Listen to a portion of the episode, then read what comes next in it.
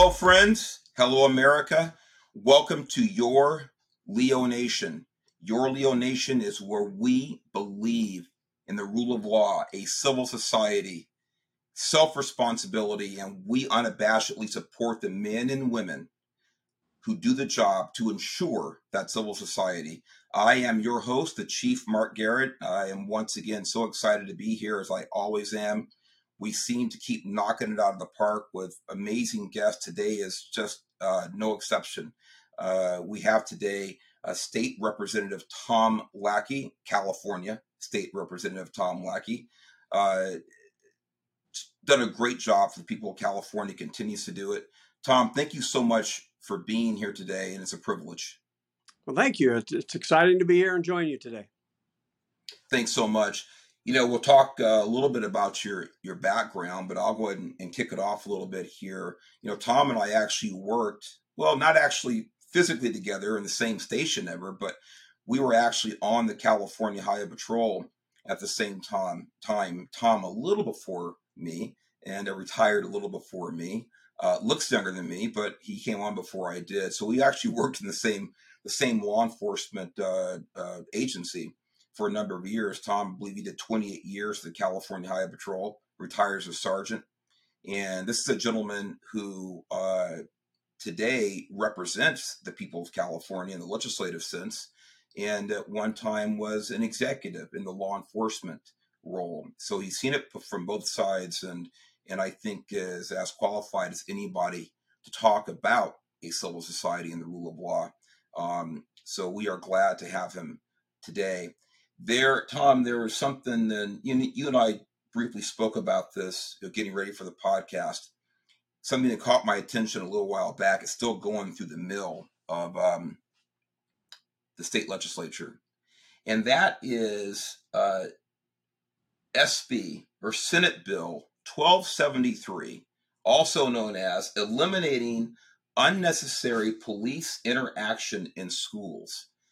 And the person who authored this so-called bill um, is State Senator Steven Bradford. Now, just so you know, Tom, I've dealt with this character when I was a chief, assistant chief, and captain here in Los Angeles because he's from Southern California. Mm-hmm. And I'm going to let you, you know, kind of take it away just right now about Steven Bradford, and you can you can talk about this, and we'll kind of get into the meat and potatoes or the weeds more accurately of this bill. So, what do you want to tell us about Steven Bradford? Well, he's actually a very nice person with a very uh, lopsided view of uh, well, public safety in general. He and he happens to be the chair on the Senate side of the Public Safety Committee, which is really quite ironic um, because, quite frankly, public safety is not really their interest. It should it's more like inmate safety that they're focused on. Uh, they like to to protect the arrested, and um, you know, I, to some degree, I, am all about being fair to the arrested, but in the same right, I also believe that justice calls for uh, remedy and remedy means usually removing them from society for a period of time um, so that society can relax and maybe that they can get their mind in order and their their perspective in order. But nonetheless um, mr bradford is missing the mark on so many fronts uh, it's unfortunate because his life experience must be filled with uh, all sorts of uh, negative in- negative encounters with law enforcement because he actually despises law enforcement. He would uh, claim to the contrary, but it is a fact. Um, and he also sees a lot of things um, through a racial lens. And uh, I, I, do believe that uh, we need to be sensitive when we consider these these uh, perspectives because uh, I, I do believe that there are some things we need to do to improve race relations from all sides. Um, but nonetheless, when uh, there's no sense of balance, uh, we get uh, imbalanced policy. And we, we are the lawmakers, and we are to consider all aspects of, uh, of an issue before we, we take action. And his particular bill that you are focusing on is absolutely to the point of absurd, in, in all truth. It is very uh, counterintuitive to any kind of justice. Uh, well, you're right. Let me let me just share with the audience just uh, some tidbits, some pieces from Mr. Bradford's bill that he authored, and and you touched on the the racial polarization. That's my word. I think you were you know alluding to that. Um, the lens sometimes that he sees things through. Quite mm-hmm. frankly, again, I know I know uh, Steven Bradford and get along uh, like you said. We, we got along very well. He's a good golfer. I, well, listen, everybody's a better golfer than I am. I, I could too. barely caddy. Yeah. So, um, but when it comes to public policy, you know, being a nice guy is not the end game. It's doing what's right for society. It's doing what's right for the individual. It's doing what's right for the the rule of law and the civil society. To go back to some of our our intro points here that we make every time we come on the air. This is what it comes down to. It's not about feeling good. It's not about retribution. It's not about uh, um, you know payback from past evils that are absolutely real. It's about what we do now to keep people safe, to hold people accountable, to encourage people to engage in self responsibility, and to see everybody as equals which I know is a really, really bad thing to wish for now because we have to focus on uh, equity, not equality. And well, let me just, uh, let me just re- remind you something, people. though, that I wish that uh, behavior was uh, committed in an equitable manner, right? That would make it easy. But unfortunately, that's not real. And so when they try to redirect attention away from the behavior and on the accuser, which is quite successful, I mean, they do it all the time and they do it quite successfully, it misses the mark. It misses the mark on uh, what's really in the interest of justice. And uh, I, I've been the uh, vice chair on the assembly side. He's on the Senate side, and I'm on the assembly side uh, of the of the Public Safety Committee. And uh, my goodness, if, if you would have to sit in my seat and listen to what I listen to routinely, and we're probably one of the most aggressive uh, legislative committees because there's a lot of public safety perspectives that uh, get passed every year. And in my opinion, that lead mm-hmm. to a, uh, a more dangerous society and not a more safe society. But uh, the focus is it's it's they, they try to make the perpetrators be the victim, and uh, they're they're quite skilled in doing that, and it really is uh, an injustice to uh, what we all deserve, which is a safer society. Well, it's it's really interesting that you you focus on that about making really the perpetrators uh, the victims and and the law enforcers um, the criminals. I've told people for a while since I've been looking at this bill, you know, go through the mill, which of course you voted against, uh, and uh, of course so proud of you. Not surprised, but proud of you. But I tell people, and we'll get into the, the, the text of this and some quote unquote background on it. But the way I see this this is a very poorly veiled attack on law enforcement. It may look like other otherwise. It may look like, hey, we're trying to protect the innocent people. We're trying to keep people from being unfairly targeted. That's not it. That is not it. This is an attack on law enforcement. Uh, in law enforcement, this is an attempt to neuter law enforcement. This is an attempt to separate the law enforcers from the law violators. Hey, if I if I could interrupt you just real quickly because yeah, please do. You used the word veiled. I don't even think it's that veiled. I think it's very bold. Yeah, I said poorly unveiled. An affront. And as a matter of fact, I confronted him in uh, when it was on the assembly side with this issue that it was an attack against uh, law enforcement because there's a lot of uh, pot because he wants to remove you know law enforcement from campuses altogether and I told him that uh, there's actually learning opportunities there that can actually build trust back. And uh, that's when he uh, bounced back and accused the entire law enforcement profession uh, to fall under the same kind of, uh, I don't know, poor judgment that was exercised in Uvalde and saying that, you know, this is what happens. You, you have a bunch of cowards with, uh, with guns and badges waiting outside while uh, young children are being murdered. And I, I have to tell you, it took about everything I had to keep my mouth in control. I was so infuriated by that and so insulted. Um, but that's that's the place he comes from. It's a sick comparison. It's not even a it's not even a good comparison. I mean, it, it it's a it's an evil comparison. Um, listen, I think you and I are on the same page about Uvalde, which is a whole different podcast and a whole different encyclopedia. It was an embarrassment. Um, I mean, that, put it mildly, it was an embarrassment to law enforcement. Yes, to put it mildly, you're absolutely right. But to make that, to compare that to officers responding to uh, these calls on campuses, and by the way, with that kind of segue, let, let me read a, a summary and a little bit of background so our audience knows exactly what you're dealing with there, and not just this bill but this bill, to me, kind of exemplifies it does craziness. No, it's a good one. The absolute absurdity of what's going on. Now, listen to this. So here's a summary. SB State uh, State uh, Senate Bill Senate Bill 1273 will eliminate the mandatory requirement that schools notify law enforcement for student behavior categorized as an assault or minor possession of cannabis or alcohol and protect students from unnecessary contact with the criminal justice system. Now, again, I'm just reading the mm-hmm. summary here for time's sake, and we can dive deeper into it.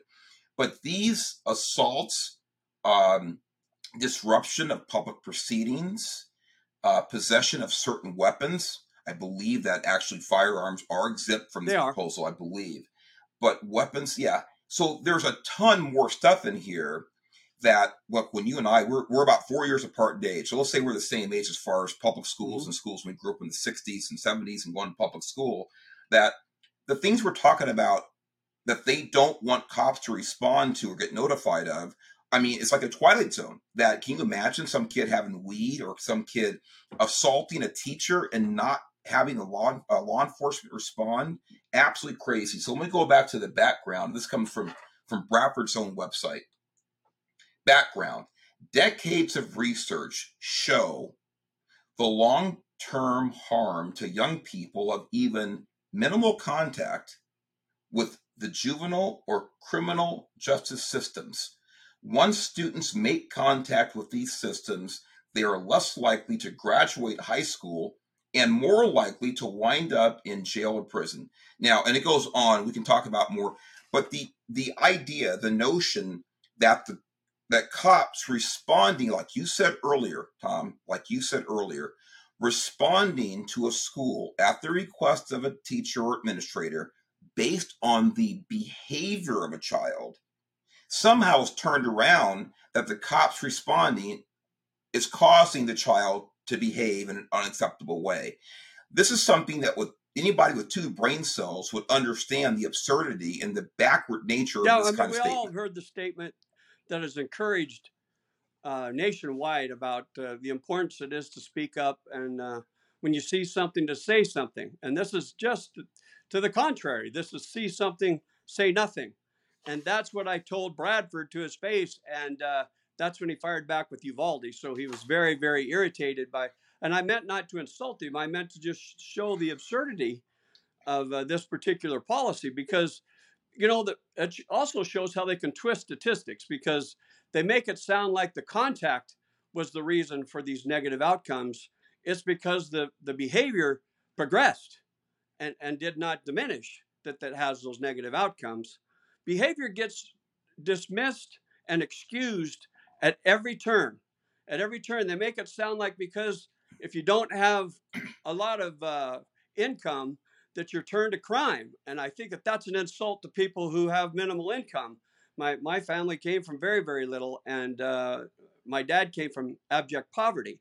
And he would be extremely insulted if they made that, uh, that, that comparison that uh, poor people are uh, relegated to, to criminal conduct, because they are not.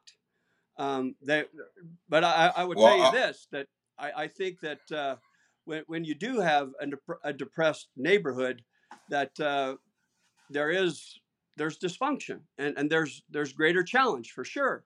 But uh, to, to try to equate the fact that law enforcement is responding to an incident and, and blaming uh, future misconduct by an individual because of that response goes beyond reason. And it, uh, it goes to show you how this legislature in majority actually thinks. And it's very disturbing truthfully uh, it is disturbing, and and and correct me if I'm wrong, but it's a super it is. majority of mm-hmm. Democrats, mm-hmm. correct? And so Republicans like you are are warriors because mm-hmm. you know what you're up against. Uh, uh, electoral wise, numbers wise, but you're still doing the right thing and hanging your rear and out there to do everything you can to make it safer for us. The next paragraph of this background is also something that you touched on, really off the top of the show, about the racial aspect of this as far as Bradford's concerned, um, and also, you know, what you said about your your father coming from from absolute poverty. Is something else that you and I have common besides the California Highway Patrol and besides our our really devotion to the rule of law. It, my dad grew up poor, black, in the Depression, in the Deep South. And his mother was murdered when she was 37 years old. His father was on the road. And people have uh, listened to the podcast have probably heard the story before. But to summarize, my father was, again, black, dirt poor, in the Depression, in the Deep South, my father was literally, if he could afford it, he was the one who rode in the back of the bus. That was my father. It's not a history book. And he served in World War II. Uh, uh, got married when, when, he was 21 years old. 60 years of marriage the day he died. Raised five kids, four good ones and me, and put put four of his five kids through college. Had owned three homes before he died on a 12th grade edu- uh, I'm sorry, a seventh grade education uh, under those circumstances. I think to kind of sum up what we said a minute ago about the cause effect, I'm a big believer, and quite frankly, uh, Tom, the the numbers show it, the stats show it, history shows it that poverty does not cause crime, but crime most certainly causes well poverty. This is this is what happens and so when we have, quite frankly, and again, I've gotten along with Steven Bradford over the years, done a lot of functions. We've emceed events together, but we got to call it out as it is. And this to me is race baiting when you interject something like this, this next paragraph. Our existing system has led to alarming disparities in the type of students who are most likely to suffer these harms. Guess what's coming next? Black students Latinx or Latinx, sorry, I never learned how to pronounce it correct, uh, correctly and never will, students, students of color, and students with disabilities are disproportionately referred to law enforcement, cited, and arrested. Now, I got to tell you right now, I guess if you let's look at the raw numbers, I, I, I, guess you can fabricate or make the argument that more black kids are referred to law enforcement. Maybe I, I my guess is, quite frankly, that maybe more juveniles, uh, black juveniles, are committing crime, like you said earlier on, and so I mean that's why it's happening. But my God, students with disabilities get referred to law enforcement at a higher rate than students without disabilities. I this is a new one on me. I think you're pulling all the stops on, on this. It, this is this is nothing but a way to excuse bad behavior and nothing but a way to vilify cops in the law enforcement profession. So I applaud, uh, applaud you on on what you're doing so far. There's more to this. I want to turn it back over to you because I know, like me, you probably have no, a lot really, to say. So go ahead. I, I, think you did a nice job of, of framing the uh, the perspective that, that gets skewed so effectively, truthfully. Um, and you ought to see the, the amount of people that they parade in the committee meetings. I don't know where they find uh, the people that they bring into that committee hearing, um, but they, they pack the room, and there's, there's probably anywhere between 30, 35, 40 people, and they all have a, uh, a story of how they were mistreated by the system, and how they had uh, you know difficult circumstances and how they all served time and they are now fighting for uh, social justice and um, it's the it's the system that is to blame for uh, the dysfunction that happens in our society and that uh, if we could just look the other way which is exactly what this bradford bill is asking us to do just kind of dismiss it um, and just let things, you know, if it's if no one dies, it must be okay.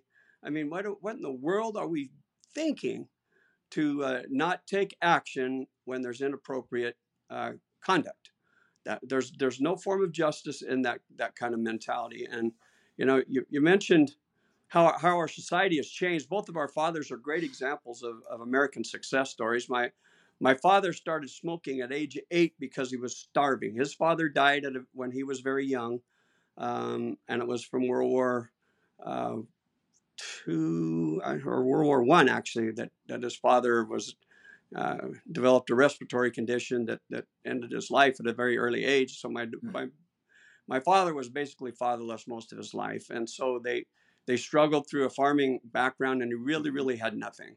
And he ended up joining the military, and that's where he found out he had actually had science acumen, and he ended up putting himself through school on the GI Bill, and he became a dentist, truthfully, and uh, all on his own.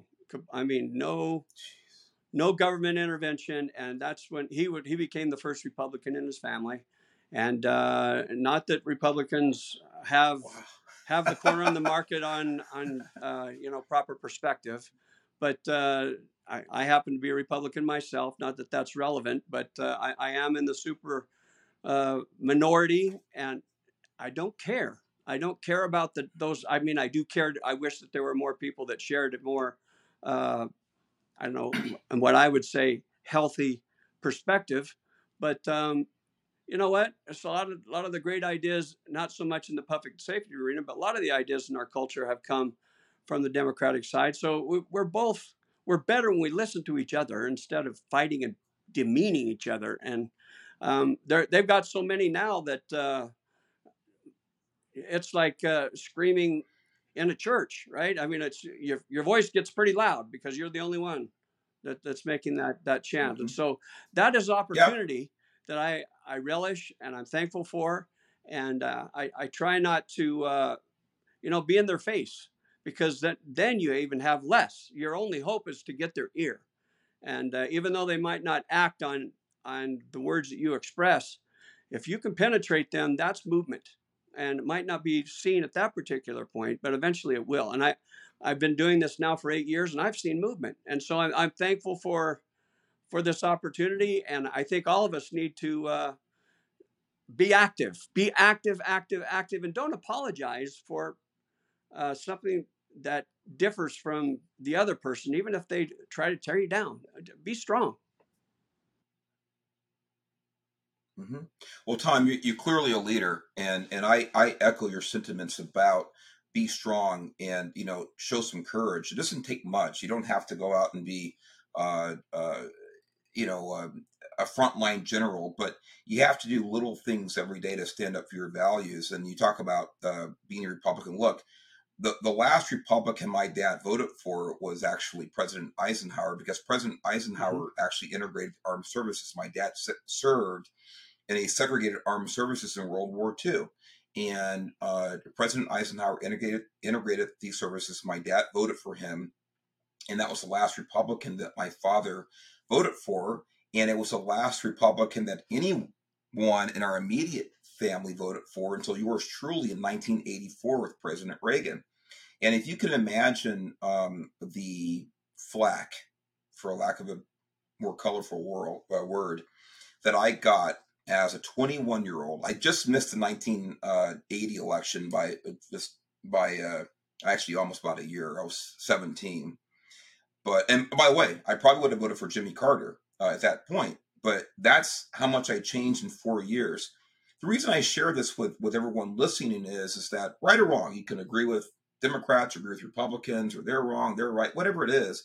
The point is, if for me, at 21 years old, that took a lot of courage to tell my mother that I was voting for Ronald Reagan. She thought that she had spawned Satan. Okay. And it was not easy. It probably would have been easier changing religious, you know, religions going from a Methodist to, you know, maybe Judaism or something. My mom probably would have understood that better than me going from supporting Jimmy Carter, which I did as a senior in high school, to now voting for Ronald Reagan.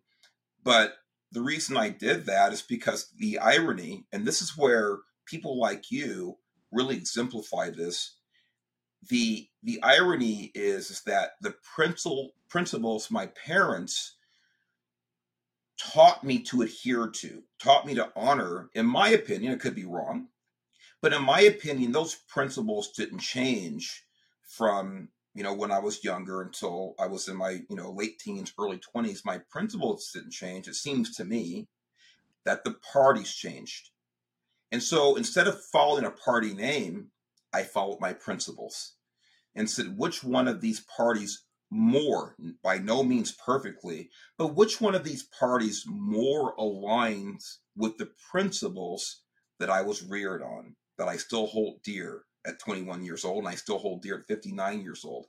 And I had to make, you know, I had to make a logical decision.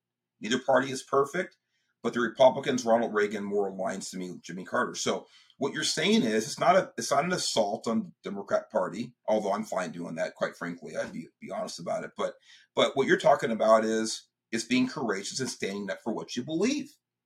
That's what you're doing. Um, and I, I couldn't be happier and more grateful that you and others uh, in the legislature, both uh, the you know the assembly and the uh, and the Senate, are doing that. Um, whether Democrat or Republican, doing the right thing for public safety. Uh, and quite frankly, I haven't seen a lot of Democrats doing that. That's why I'm not. I'm just not very um, kind about the party as a whole uh, right now. Uh, you know, one of the more thing I'm going to touch on with this, and we can move on to some other topics and and uh, just kind of get enlightened by your experience as an elected official. But a couple of the bullet points here un- under solution. Again, you can all go to Steven Bradford's website here um, representative of the 31st District, Senatorial District here in Southern California. One, eliminating state mandates for school notification of law enforcement, thereby encouraging schools to adopt non punitive, supportive, tra- uh, trauma informed. Now, I need someone to explain some of these phrases to me trauma informed and health based approaches to school related behaviors that and the vernacular is a lot of you know gobbly gobble I can't even say it a lot of junk. Um, trauma informed and health based approaches. I guess in other words, instead of expelling a kid or actually handcuffing them, taking them off, they want some other more um, big picture, real round uh, rounded kind of of action. I don't get it. Increasing educator discretion in determining when to notify law enforcement about students related behaviors now here's how i'm going to kick on uh, uh, uh, hit on this here increasing educator discretion in determining when to notify law enforcement about a student's school related behaviors translate you better not be calling the cops on kids of color people may think that's pure cynicism it is not whenever you see increasing educator discretion, aka re educating. This is intimidation. That's what this is. Make no mistake about it. This is a sit uh, teachers down and tell them too many kids of color are being referred to law enforcement. Don't you be one doing it or getting called on it. I know that from the bottom of my you soul. You as an African American can actually make do. that statement. What, what's your take on that? Well, I can make it, but uh, you can too, Tom. I'm dismissed as a, as a racist and really that that's that's just a reality i mean that's a good point well hey let me chime in let me chime in yeah. i am dismissed as an uncle tom a sellout a house negro an oreo you name it i've been called it. And instead of actually dealing with the issues dealing with the information making an intelligent informed re- rebuttal to a point i make i get called names and this is why I have very little patience for the people that somehow you actually deal with, probably in a more cordial basis than I would if I were in your position. You're a better man than I, because I've been called those names. I've been accused of those types of things simply because I have a dissenting opinion. Well, it's because they've the been very, very crowd. effective in uh, in doing this canceling thing, uh, because it what it does is it uh, it displaces the focus mm-hmm. on against again the messenger and not the message because they know that the message is toxic and they, want to stay away from that. And so they go towards the messenger, and that's a soft target. Um, you, they can make any allegation, and uh, they do so pretty convincingly in their circles. And uh, that's essentially the, uh, the world that we're facing today. And that's why there's so much more division than needs be, is because of this name calling. This name calling has uh, become a habit by both the left and the right, and it's really divisive, and it's it really gets away from democratic thinking. In all honesty, and I don't mean that by party, I mean it by the system that, that we've adopted, and I, uh, I I find it to be very very hurtful, and uh, and it it's uh, not only toxic, but it's it's destroying what we need the most right now, and that is uh, collective thinking, because that's when we're better, right? I mean, we the beauty of, mm-hmm. of America, and has always been the beauty of America, is its uh, its multiplicity of thinking, right? So many different cultures, and bringing the good from those cultures and uh, making it into a, a unified culture, right? That's why it was called the United States of America. When when right now, I don't know, it's almost laughable to call us the mm-hmm. United States because we're very divided. Uh, more than in my lifetime than I've ever seen. Of course, it was pretty bad in the in the early 70s, late 60s too, to be truthful. But uh, we're at least as bad as we were then. Uh, I, but I, I, I find it to be it's time to wake up. It's time to wake up for anybody that has any title and say, let's knock this off, and let's start uh, focusing on what's in common, right? And we're talking about public safety. What's in common is we all want to we want to feel safe. We want our kids to feel safe when they're at school. And if we're ignoring these inappropriate behaviors by not uh, bringing in people who have been put in the position to enforce these rules, what in the world are we doing? We're destroying safety. Mm-hmm. Well, I you you put it perfectly. This is one of those very basic common values you would think that two parties in a I guess still free society could share, and uh, it, it's it's like the twilight zone that we're having. You know, this discussion about criminal behavior in school campus and and and why it's a bad thing to to uh, for have administrators call the cops. Let me ask you this to to kind of put a bow around this particular topic can can we stop this? Is there anything that we can do, or do you see this actually becoming a law, a revising um, law? Tom? If I understand it correctly, I think this has gone to the governor's desk, um, and so he, he he's got until what, I believe so. Uh, I think October to actually sign this into law or actually veto it.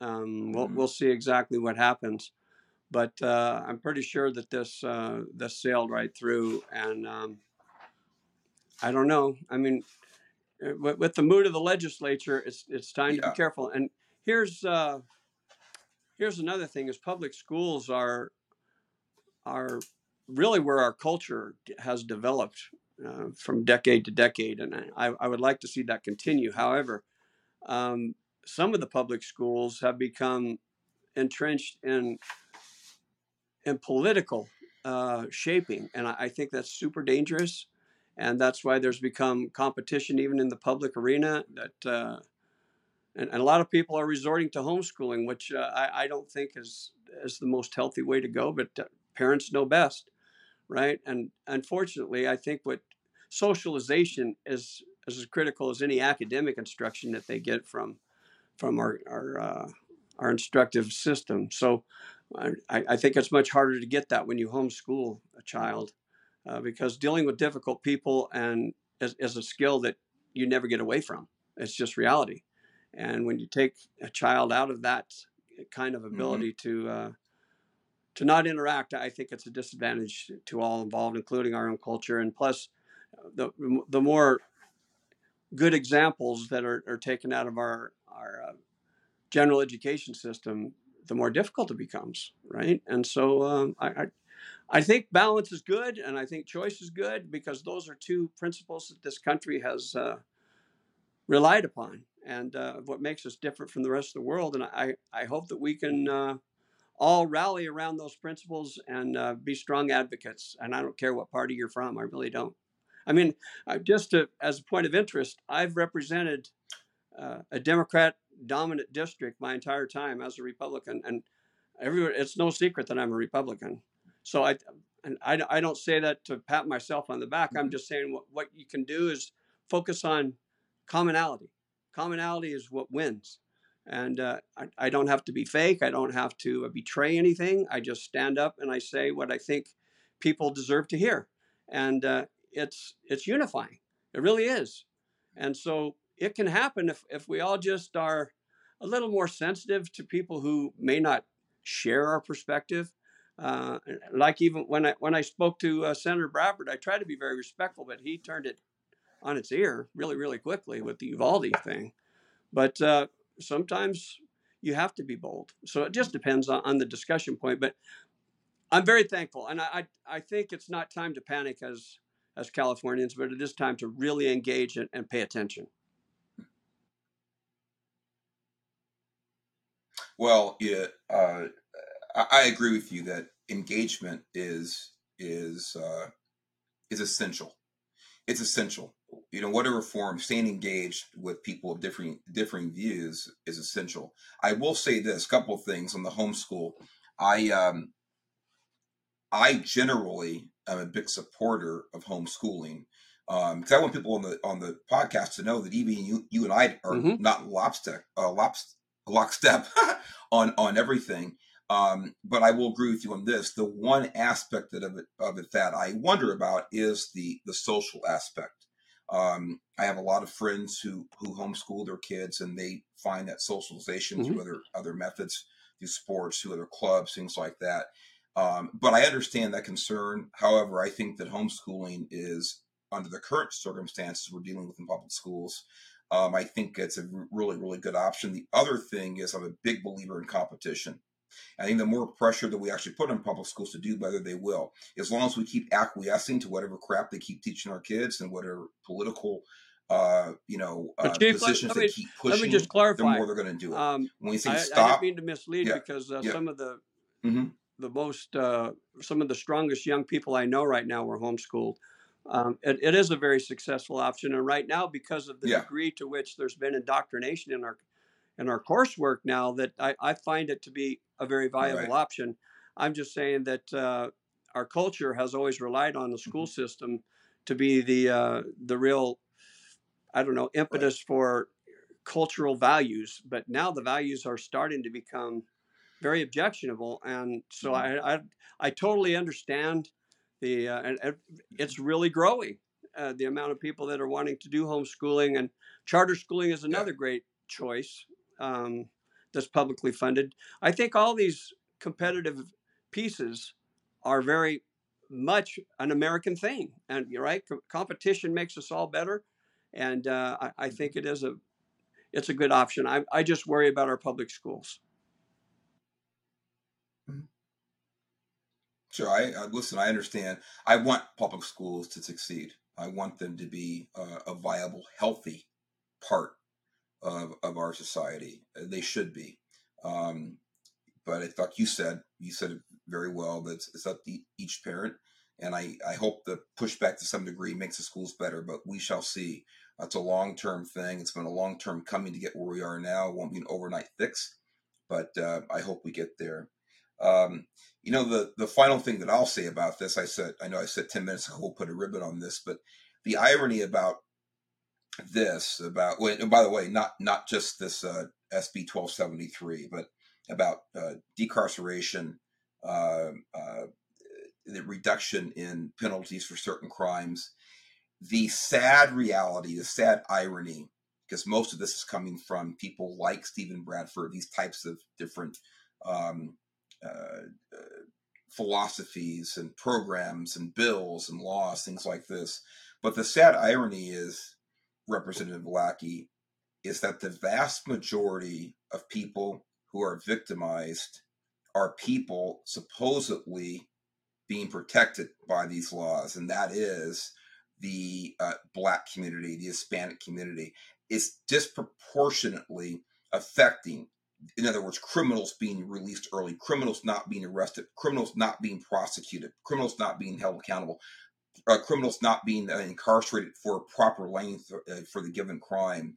They go back to the communities where they came mm-hmm. from. That's just whether you're white, black, wherever you live. But these people are not coming out of Brentwood. They're not coming out of Fair Oaks. They're not coming out of, uh, you know, uh, Marin County. They're coming out of the place where I grew up, Imperial and Avalon in Southeast Los Angeles in the 1960s. They're coming out of these pe- these places that are already overburdened with crime, and they're going to go back or they're going to stay there if they're let out early or if they're not prosecuted and arrested in the first place. So the people that you purport to to help are being disproportionately negatively affected by these silly, ridiculous bills and laws that are being passed in the state, and it's an absolute travesty uh, by the people who are supposed to be advocates for people of color. I find it uh, ironic and sad. So um, we could talk about this all night, but I think that you know together, you and I have kind of you know made the point on that one. What what is your um, what is your outlook for the legislature? Um, Tom, what what's your outlook for the political um, the political process in the state? Uh, is California going to stay uh, in this again super majority run uh, configuration for the rest of our lives, or do you see any light at the end of the yeah, tunnel I think for at some real will uh, rebound slowly. It's going to be very slowly, and unfortunately, there's going to be a needless tragedy along the way. It's just uh, what what we've allowed to happen, and I think what's happening is I, I guarantee you there are people listening to this podcast that uh, also know many people that are, they have uh, decided to leave the state, right? Especially though many of our retired friends have uh, decided that it's it's time that California is becoming um, very very discouraging. It's the cost of living is much higher. The the safety piece is is starting to erode, and uh, there's too many good choices out there. Um, but but I do think that if those of us who who know and understand the value of uh, winning principles and, and, and the value system that we all deserve to win from, uh, we can make an impact and we can start to make it to improve. And that's what has to happen. I'm not saying it, it will happen. It'll only happen if mm-hmm. those of us who share these perspectives get engaged, right? I mean, yeah, I mean, I'm a highway patrolman by my my life uh, definition, not a legislator. I it's really quite alarming that I made the that I'm in the legislature. It's it's quite a weird set of circumstances, but I, I'm I'm I've, I will tell you that uh, it's because I feel passionately about staying engaged, and uh, you don't have to be a legislator to be impactful. There's especially in your local communities. There's much opportunity to be involved in, in school board decisions and even water board decisions or or some kind of uh, there's hospital boards there's city councils and there's there's all sorts of opportunity to be engaged. And i hope that uh, those of us who are who share the, these values a part of uh, your leo nation uh, would speak up and get active because really that's what makes the difference and that's really how you fix screwed up values, right? And, and, things are goofy. Things are really, really goofy. And there's a lot of confused people. Um, and they, they might not uh, totally admit it, but a lot of people are very unprincipled right now and they, they just don't know where they are. And so we need to help them understand that and understand the benefit of uh, making good choices and supporting the right things. Man, I, you said it. You said it well. Doesn't matter who you are, what your walk of life is, you can always make an impact. And going back to what you said earlier about engaging people. Uh, so, you know, ladies and gentlemen, boys and girls, for you out there listening, what what the representative just said is so true. Take some action. Don't be a victim. Don't complain unless you're willing to go out there and, and, and do something whether it's it, it, whatever it is. The action's up to you, but do something positive. If you're donating five bucks to a particular candidate, if you are commenting on social media in support of a, a principle, a, a bill, whatever it is, but be a part of the process. We can all complain about it, and God knows that I do probably too often. But I'm also uh, doing something, you know, in this form of your Leo Nation to try to actually turn the tide, stem the tide against law enforcement. Um, we all don't have to do this, but we can all do something. And and uh, like the representative just said, it's up to us. You be the, your own engine of change. It can be one person at a time. It can be one step at a time. but there are 40 million people in the state, and really just a very very small percentage do something. Uh, we can actually you know make big waves in a positive way. I believe that. Uh, Representative uh, Lackey, I know you are up for election. Um, I know you have your beloved 36th, 36th district that you represent. You said you've been there eight years, and uh, I, am very happy for the people that you represent.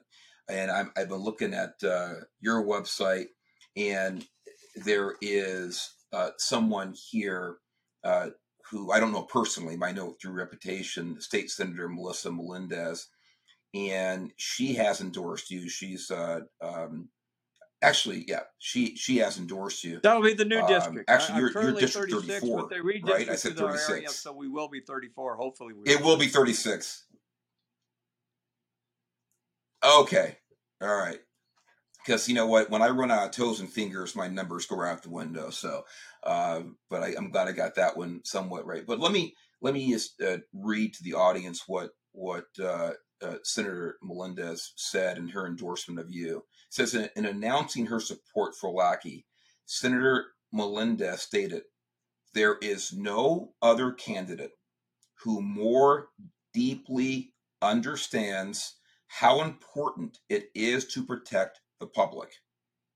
Where other candidates do a lot of talking about what they protect, how they protect the public, if only you'd elect them. Tom wore the uniform for 28 years because he believes in the cause, not the applause. I respect him. And most importantly, I trust him. Senator Melendez is a she is a stalwart. She's been a warrior like you have, and to get an endorsement like that, and she really hits on the public safety aspect and the fact that you understand this, and God knows you do from three decades of law enforcement with the CHP.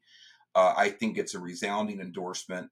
For what it's worth, you're getting my endorsement. Uh, Chief Mark Garrett, retired California Highway Patrol, and uh, we need more people like you and uh, uh, in-state government and government in general. So, with that, I would like to you know give you the last word. Anything else you'd like to talk about, and certainly you tell people where they can go to uh, drop a few uh, shekels. All right. Well, let me just say that it, has been a, a, pleasure spending uh, a few minutes here discussing some of these really powerful issues. Truthfully, I mean, the, this is how it works. The the system takes it bit by bit by bit. And uh, this uh, this bill that Mr. Bradford pushed is uh, a push in the wrong direction. So those of us who are uh, of the mindset that understand that the rule of law deserves to be protected, and that uh, we need to try to prevent victims.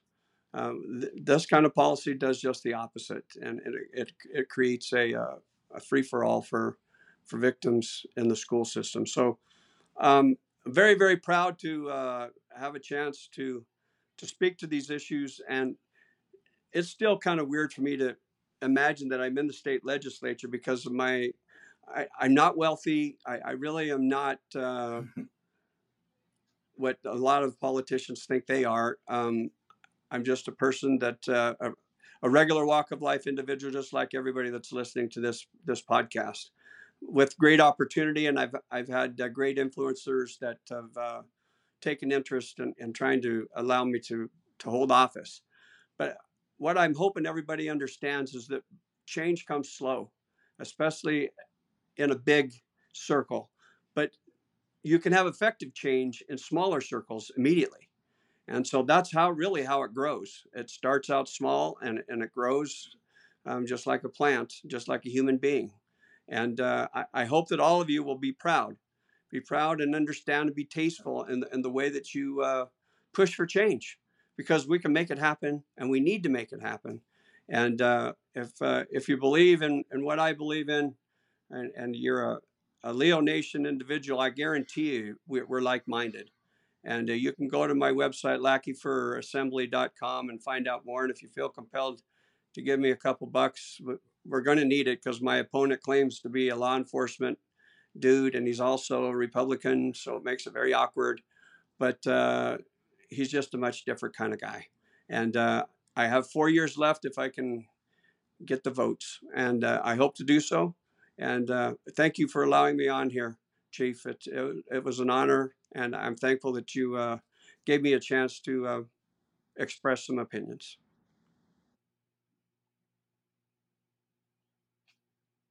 Well, Representative Tom Lackey, it was our honor as well. Thank you for giving us the time, the insight, and really kind of uh, uh, a look into uh, what happens up there in Sacramento. God bless you.